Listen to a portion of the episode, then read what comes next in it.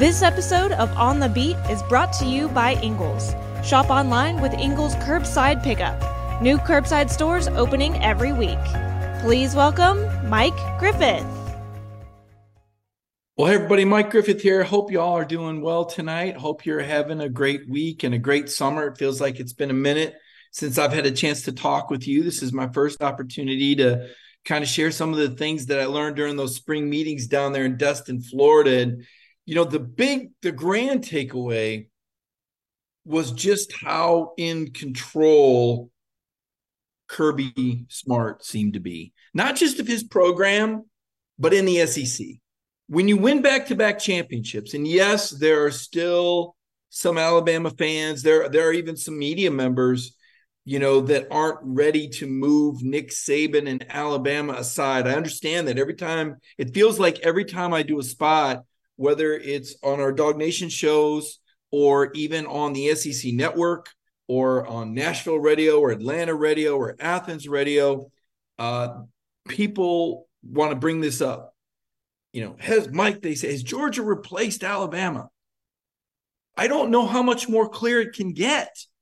Yes, not only did they beat him once, but they won the national championship again. And Alabama lost two games with the best player in college football. Make no mistake about it. Bryce Young was the best player in college football the last two years. He didn't win the Heisman Trophy two years in a row. But if you want one guy that can beat you, and oh, by the way, the last guy that beat Georgia seemingly single handed that night in the SEC championship, it's Bryce Young.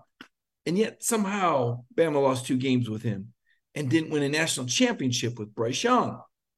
So when we do this side by side comparison, and, I understand, you know, Kirk Herbstreit, and listen, I think Kirk Herbstreit, I'm just going to say this. I think he is the best prognosticator of the college football analysts in terms of I feel like Herbstreit has a better feel for who's good, who's not good. I've listened to him a long time. I've interviewed him several times, different beats, different places, and he is really in tune.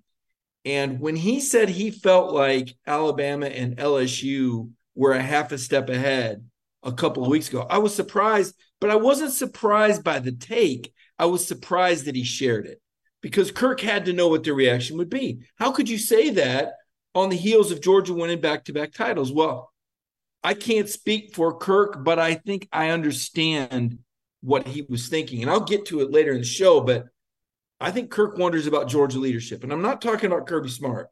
I'm talking about within the program. Some of you probably already know what type of leadership I'm talking about because that stuff does matter. But we'll we'll dive into that more later in the show because Kirby Smart did address some of that when he was down there in Destin. But back to the Kirby and Saban comparison. You know, I was watching a replay of the 2015 national championship game. I think that's when Alabama beat Clemson out in Arizona.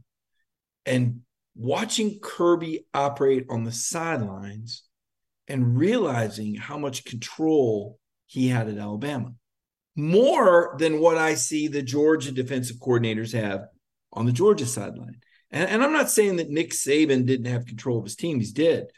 But he kind of stood there and listened when Lane Kiffin was talking to the offense, and you could just see Kirby was the one really. And so I wonder now when you look at what Nick Saban has for coordinators, and Kevin Steele is he's a very good coach, very good coach. I think this is his third go round at Alabama. I wonder how effective he'll be. We saw him at Auburn not too long ago. How effective will Kevin Steele be as the Alabama defensive coordinator? Yes, they had to make a change. But is it an old dog with new tricks or is it an old dog with I just wonder. They had to replace Pete Golding. Although a lot of people said Pete Golding left on his own, maybe maybe so. But that wasn't working. Okay, that was an issue. And then offensively, Tommy Rees. I, what do you know about the Notre Dame quarterback? Do you really know anything about his offense? And from what I hear, he's not even going to run his offense. He's going to run Alabama's offense. So there's so many questions. The quarterback position. Why didn't Kirk point to those questions when he was comparing the program? That was the only question I had. Yes, it's obvious that Georgia has some things to address. Okay, it's it's well documented. Look, people are doing their jobs, reporting, investigating. Georgia will now do their job to correct the things that have been turned up through the investigation. This is going to enable Kirby Smart to make changes that he needs to make. He's on notice now, he's aware. And I think a lot of the discussion where the off the field issues have been concerned, it's almost a philosophical question. If you're going to have athletes with access to more money and more vehicles, how much of the responsibility falls on the head coach? Now, ultimately, he oversees the whole program. I get it. But how much direct responsibility? And oh, by the way, yes, there's somebody that's been there to take care of take. Isn't that what parents want? That when they send their son to Georgia, coach, are you going to look out for my son? Are you going to make sure everything's okay? Where does that stop? Where does that end? It's a gray area.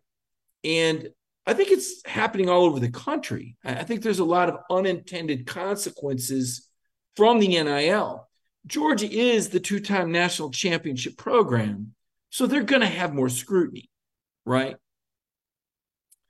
And yet, part of what comes with that is being able to answer these questions on behalf of many other pro like what are other coaches doing what are other programs doing so I, have seen this act before this is what happens when you are the number one program in college football, which Georgia is. So the questions keep coming.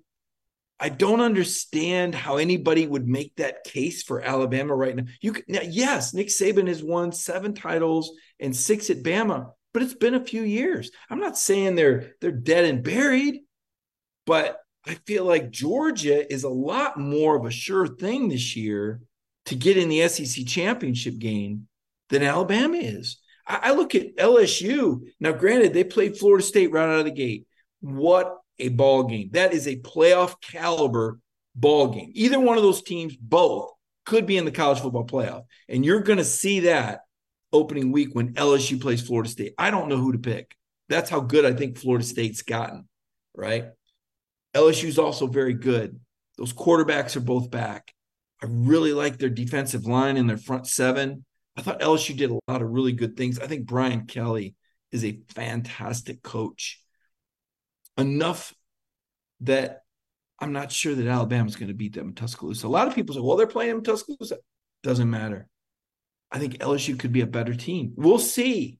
You know, and then I don't really this this this may come out of left field, but I don't really count out A&M.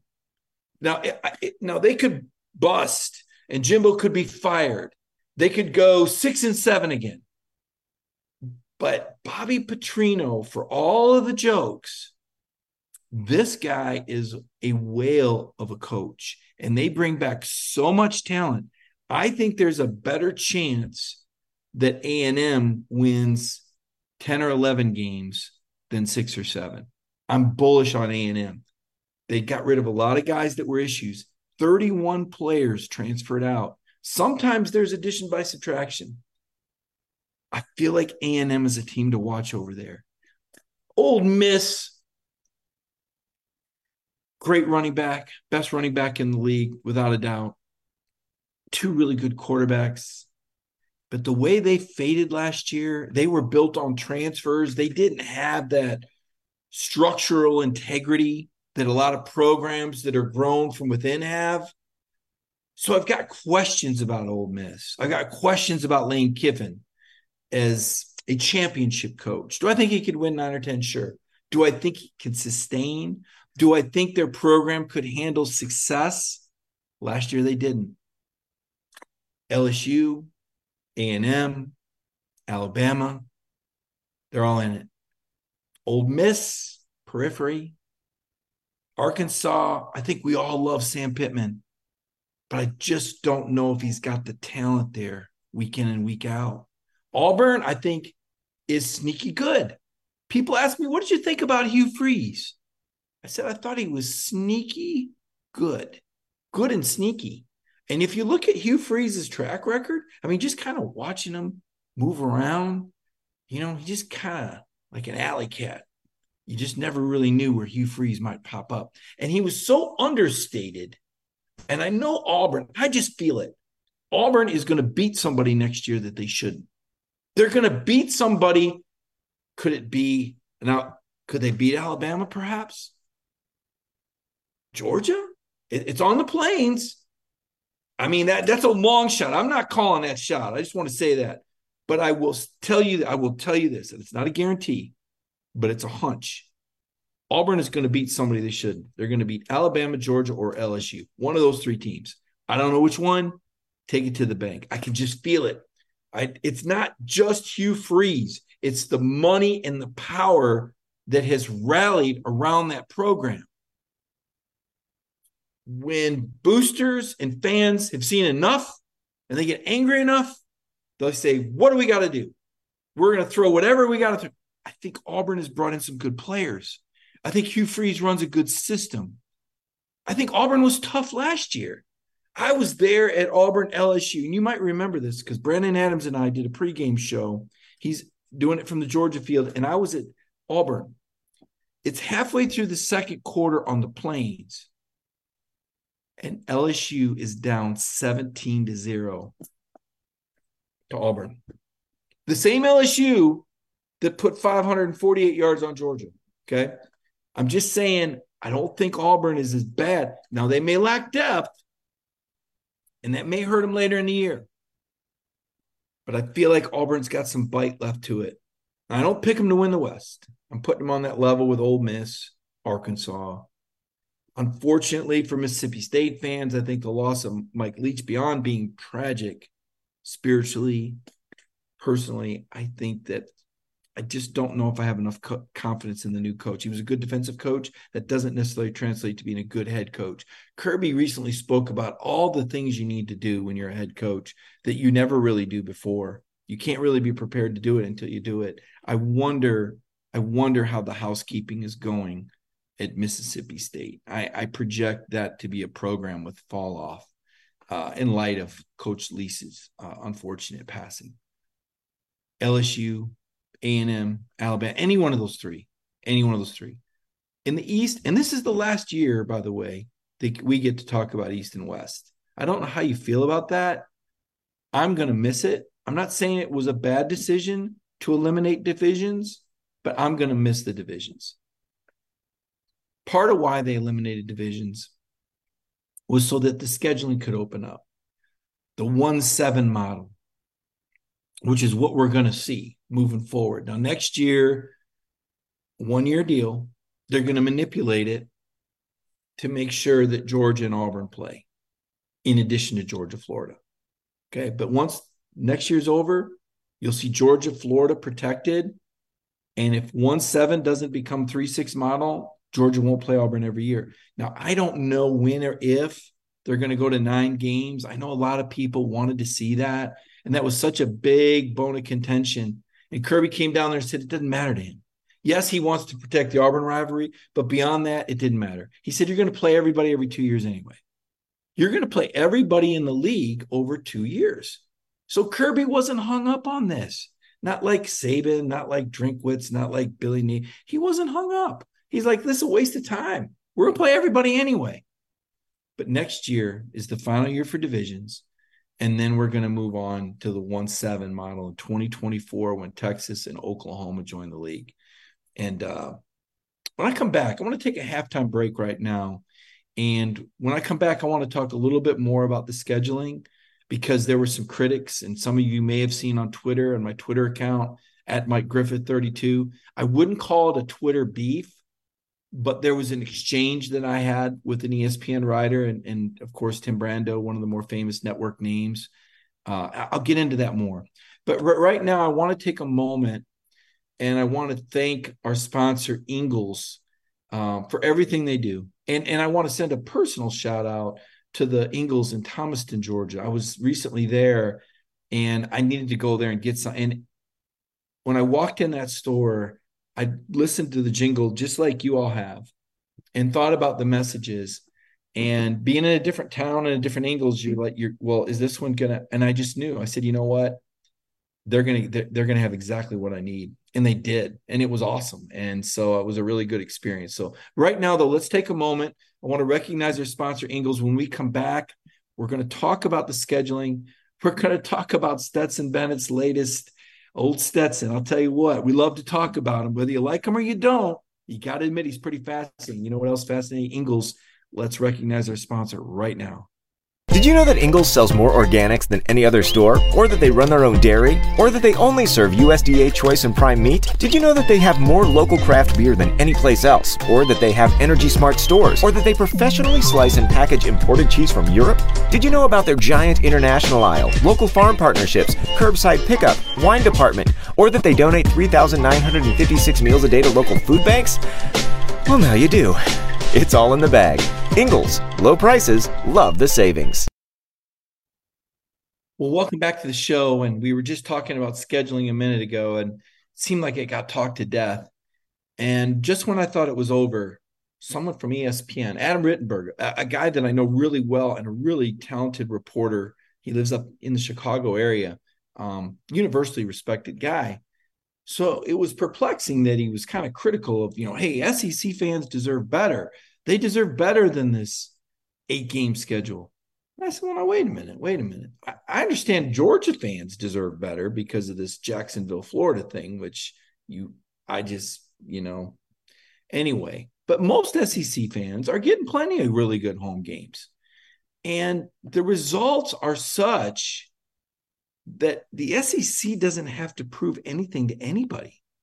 When you go 14 and 3 against other conferences in the playoffs, I think that's pretty damning testimony that the league is that much better. And oh, by the way, do you know what those three losses were? How many of you right now in your mind can identify the three SEC losses to non SEC teams in the college football playoff. Do you know what they are? I, am sure you either do or you don't. You're searching, you're riffling through. Amazing. Alabama lost all three of them. It was Alabama lost all three. They lost to Ohio State in the first year, and then they lost twice to Clemson. Those are the three. That's it. That's the only ones. LSU hasn't lost a college football playoff game out of conference. Georgia's loss was to Alabama, did not out of conference. Georgia had a great game with Oklahoma, dominated Michigan, just destroyed them. Great game with the Ohio State, dominated TCU. Georgia's been outstanding. And LSU and Joe Burrow, I mean, to me, just being completely honest, and I'll never forget this Kirby Smart telling me before that game. He said, This is the most talented team I've ever prepared for. I took a step back because Kirby doesn't just say stuff like that. Okay. A lot of coaches, oh, this team's the best, this team's the best, this team's the best. Uh uh-uh. uh Kirby doesn't just say that. What do we say? Kirby doesn't play like Honey Badger, right? Kirby doesn't play. And when Kirby said that, I was like, dang, that's coming from Kirby. When you think about all the great offenses he faced, not just at Georgia, but at Alabama, and played against himself in the 1990s. I mean, he played against Tennessee and Peyton Manning. He played against Spurrier teams. He coached against Spurrier teams. He coached against Cam Newton. He, he's coached against the best. And he said that LSU team was the best he'd ever. And then, of course, we saw that. And Georgia actually played really well that night, held them to some field goals. I mean, if, the, if, if there's not a drop, if Jake Fromm had a, a receiving corps, I'm not saying they would have won, but Georgia played really tough. That 2019 Georgia team had some guts about them, even though they were short in the receiving corps. That's guts. Um, but I think 2019 LSU, I'd put them up against Pete Carroll's best team. Was it 2004 USC that dominated Oklahoma down there in Miami? I think it might have been the year before USC lost to Texas. Was that 2005? Those are the two best teams I've seen of this millennium. That USC team that destroyed Oklahoma and the Joe Burrow LSU team. Those are the two best. I'd take those two teams over. I mean, just being objective, just being honest with you. Um, the Georgia teams were good the, among the better championship teams, but they they weren't. They weren't as balanced as those teams, um, which makes it all the more impressive. So much of what George has done the last two years has been coaching and leadership. So much. And I want to kind of circle back because Kirby did talk about discipline when he was in Destin. And that's important right now because as we mentioned, there's some well documented reporting going on. Everybody knows, you know, there's there's been a rash of speeding and um, people wonder about the discipline in the program. And again, that comes with the turf when you're number one. But what Kirby said was that no one was more embarrassed by what happened this summer than Marcus Rosemy-Jacksaint, the most recent. And Marcus was going 90 and a 45 and his parents were embarrassed by that. They're, they're crushed by that. And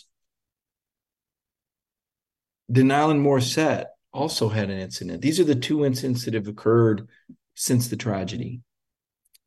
When everyone says, Haven't you guys learned by now?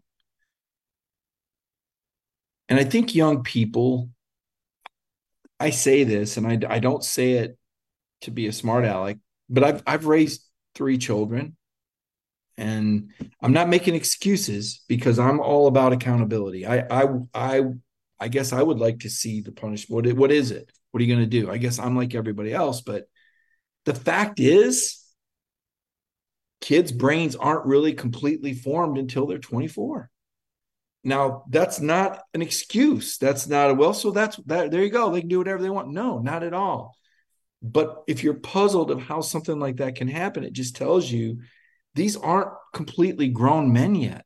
They look like grown men. They sound like grown men. They certainly play football like grown men. But this is where it gets tough with young college students that suddenly have all this responsibility and all this money and power. How do you balance that with the maturity level? How do you balance that with the decision making? This is an unintended consequence of NIL. Now, that's not to say there shouldn't be NIL, and that's not to say that's an excuse, but things need to change. Okay.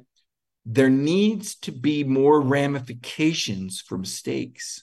Maybe it's fines. I don't know. Maybe it's some other sort of penalty. I'm not sure. Kirby and his staff and the athletic director, Josh Brooks, they take approach of these are kids what would you do if they were your kids as a parent? Fair enough.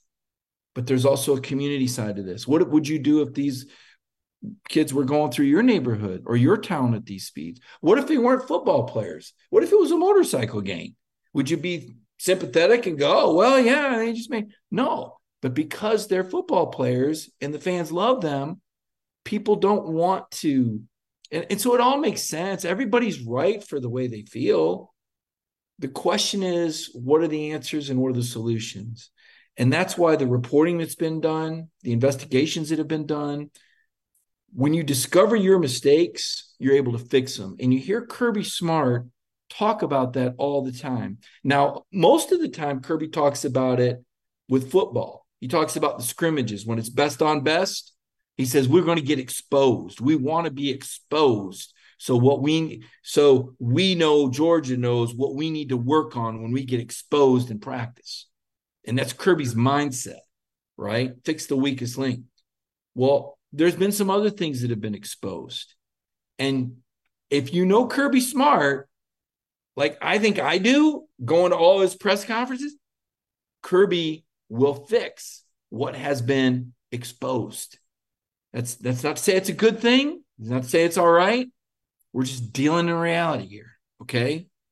And that's where George is going to go. And how quickly the leaders, like Marcus Rosemy-Jacksaint, one of the team captains, can accept this message and this responsibility and hold each other accountable. Forget Kirby holding them accountable. He will. They'll be disciplined.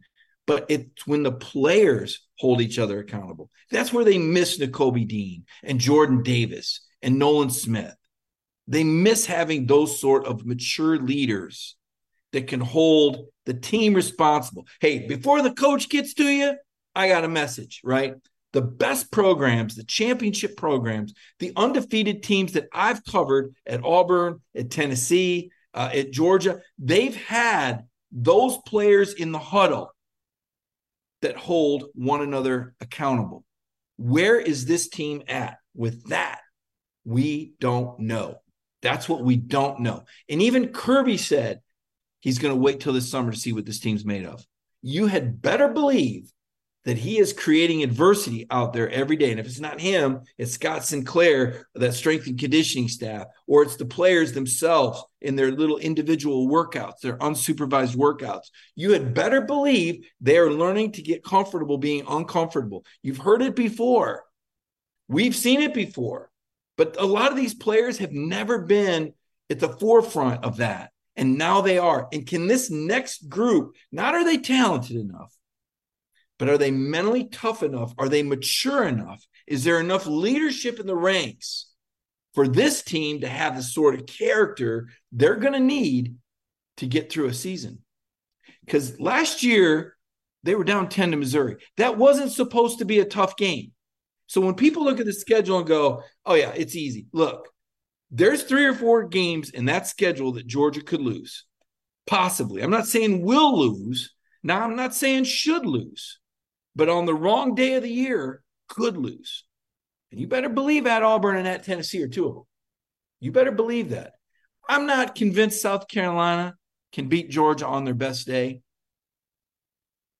I'm not convinced Missouri can either. I know their defense is going to be salty, but it's going to be here. I don't think Vanderbilt could on their best day in 50 years. Heck, they didn't even show up one year. Never going to let them forget that either. Uh, yeah, there's some teams from the West that could beat them in the SEC title game on the wrong day. Yeah, yeah it's going to be interesting. I, I'm very interested to see how the team responds this summer. And we'll know, we'll have an idea when Kirby speaks in Nashville. Can you believe? I mean, that's that's about a month away. We're almost to SEC media days. I can't wait. I cannot wait. I, I got a good taste of the SEC coaches at the SEC spring meetings. You could kind of tell what was going through their mind. I'll tell you this: Billy Napier's happy they're playing in Jacksonville. That that's that's going to help Florida out a lot. That, that keeps Florida on life support. I saw these renderings of this new Jacksonville stadium, and I'm like, what's the point of this? Eh, you know, for the people that argue tradition, no tradition. That's a NFL stadium. Like, I just and the weirdest thing I saw, because they're talking about, you know, building this new stadium. We know that since we've last talked, Georgia's, you know, the money came, the money came, and Georgia extended the series in Jacksonville for the next three seasons at least.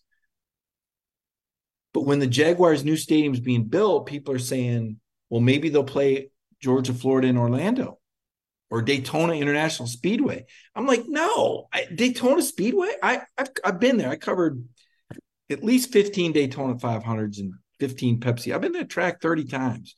It's nothing like the Bristol Motor Speedway where the Tennessee Virginia. I was there for that. That was pretty cool. It probably wasn't the best sight lines for the fans any more than it was us. They actually gave us all a pair of binoculars to watch the. I'm not joking. I still have those uh, the people in the press box had binoculars to watch the game. That would be terrible. But if if Georgia gets paid enough money, maybe they'll do it because that money helps out. One of the things that happened at the Georgia spring meetings was they announced that they're going to build new track facilities at Georgia across from where the softball and base, excuse me, where the softball and soccer stadiums are. There's going to be a new track there and an indoor track. Kirby's finally going to get those grass practice fields where the current track is at. That's something that's coming.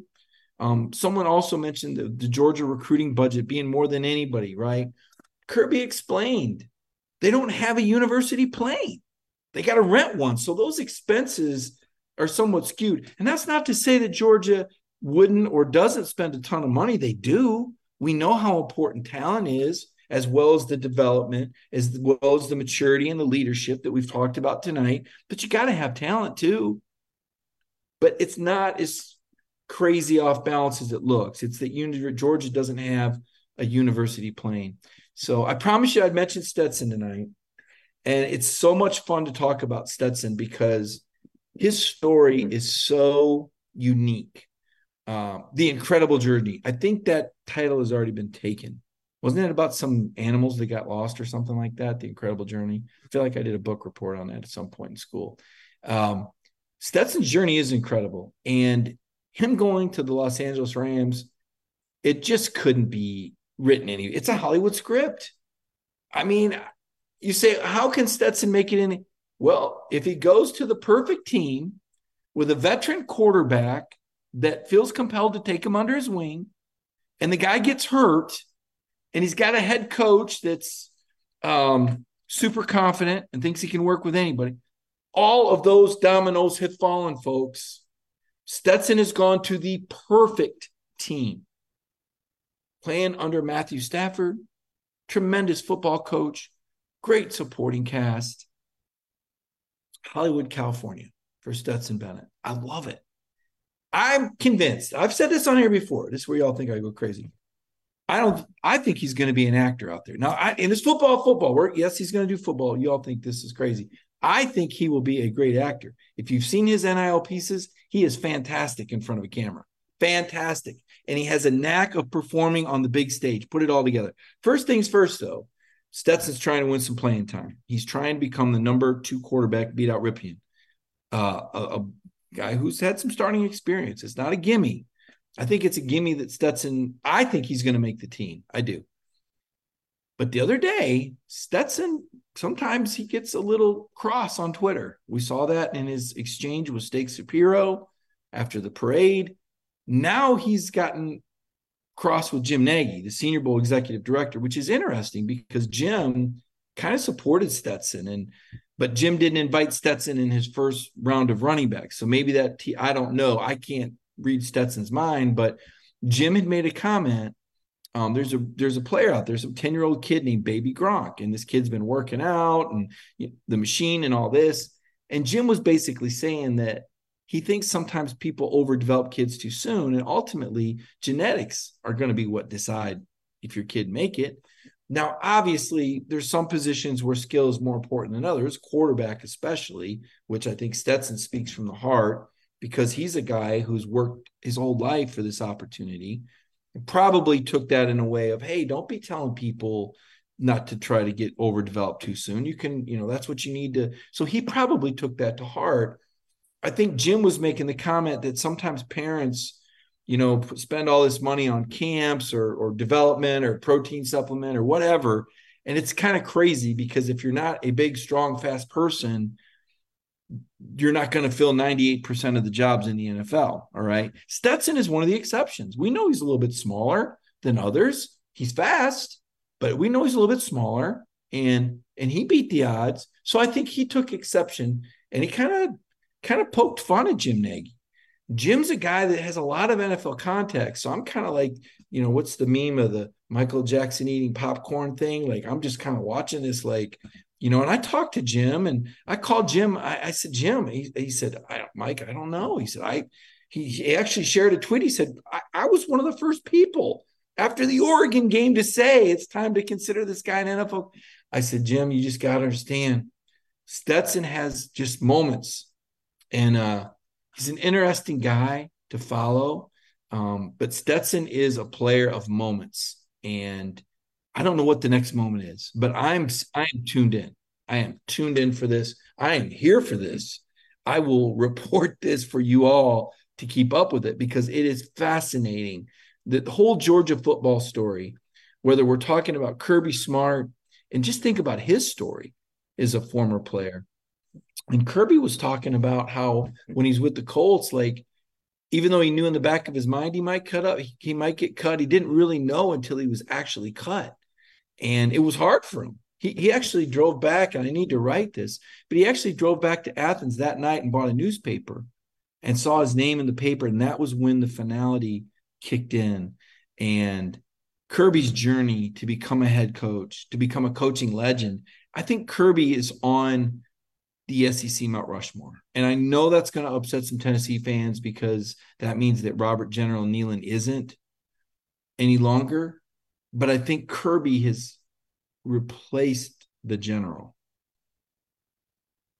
because you've got Paul Bear Bryant on there and you've got Nick Saban on there and you've got Steve Spurrier on there. Now, maybe maybe Tennessee fans will say get Spurrier off there because he only won one title. But Spurrier won seven SEC titles in 12 years. I think that's he was a dominator of the 90s. Maybe General Neyland, I don't know. But I think Kirby Smart belongs on that wall. I really do. And I know it's been a difficult offseason at times. And I know that there's been some challenges, but I think you find out about people when there's adversity. And my feeling after listening to Kirby and Destin and talking to him, I think Kirby is up to the challenge. I think he's got great control of his program. I think the momentum is amazing. All you got to do is look at the recruiting trail. Jeff Sentell, so much good reporting of late. There's going to be more. There's going to be more. Check DawgNation tomorrow. I can't tell you the surprise is coming, but just go to our website this week. You don't want to miss a day this week. I'll just tell you that. You don't want to miss a day this week. Jeff will be on Wednesday night with Sentell uh, before the hedges. He, he'll knock it out of the park. Brandon Adams every day, 10 a.m. every weekday. Of course, you saw Connor coverage on Sunday nights. Connor doing um, some really good work. Had a story today about ESPN saying Georgia has the number one defense in the country. I I'm going to be honest. I don't think they're going to have the best defense in the country. I don't. I think they'll be one of the top four or five, but I've got some questions I need answered. I still think they're going to be in the championship hunt, but that doesn't necessarily translate to number one defense. I think the offense is going to be much better than people realize. I really do. I want to thank everybody for joining me tonight. I really enjoy our on the beat show with Ingles. I I think it's important to share perspective and some concepts about what's going on. It's easy to from 10,000 feet to to try to get a read on what's happening if you're a fan and hopefully I've given you some insight and some perspective on some things. And you don't have to agree with me. I welcome your opinions. You guys clearly with your comments. Um, if you've got more comments, ask them. I would also encourage you to go on our DawgNation forum. I do a lot of one-on-one comments in there. This is a free forum. Just Google DawgNation forum, and we've got these threads and this live message board. And I recognize I I recognize the names in there, and you will too and there's a lot of really good commenters that kind of have their own takes and and some of them use their real name and some of them don't but it's really respectful and it's a really good give and take. I love doing the show monday night but i go to that forum probably three or four times a day and weigh in on topics. And if you go in there and join that forum like i said it's free to join it. You, you can ask questions you can comment on threads. You might even get into it with me one-on-one. I'm not going to make it personal. Probably won't make it personal but sometimes people get my goat i'll admit that.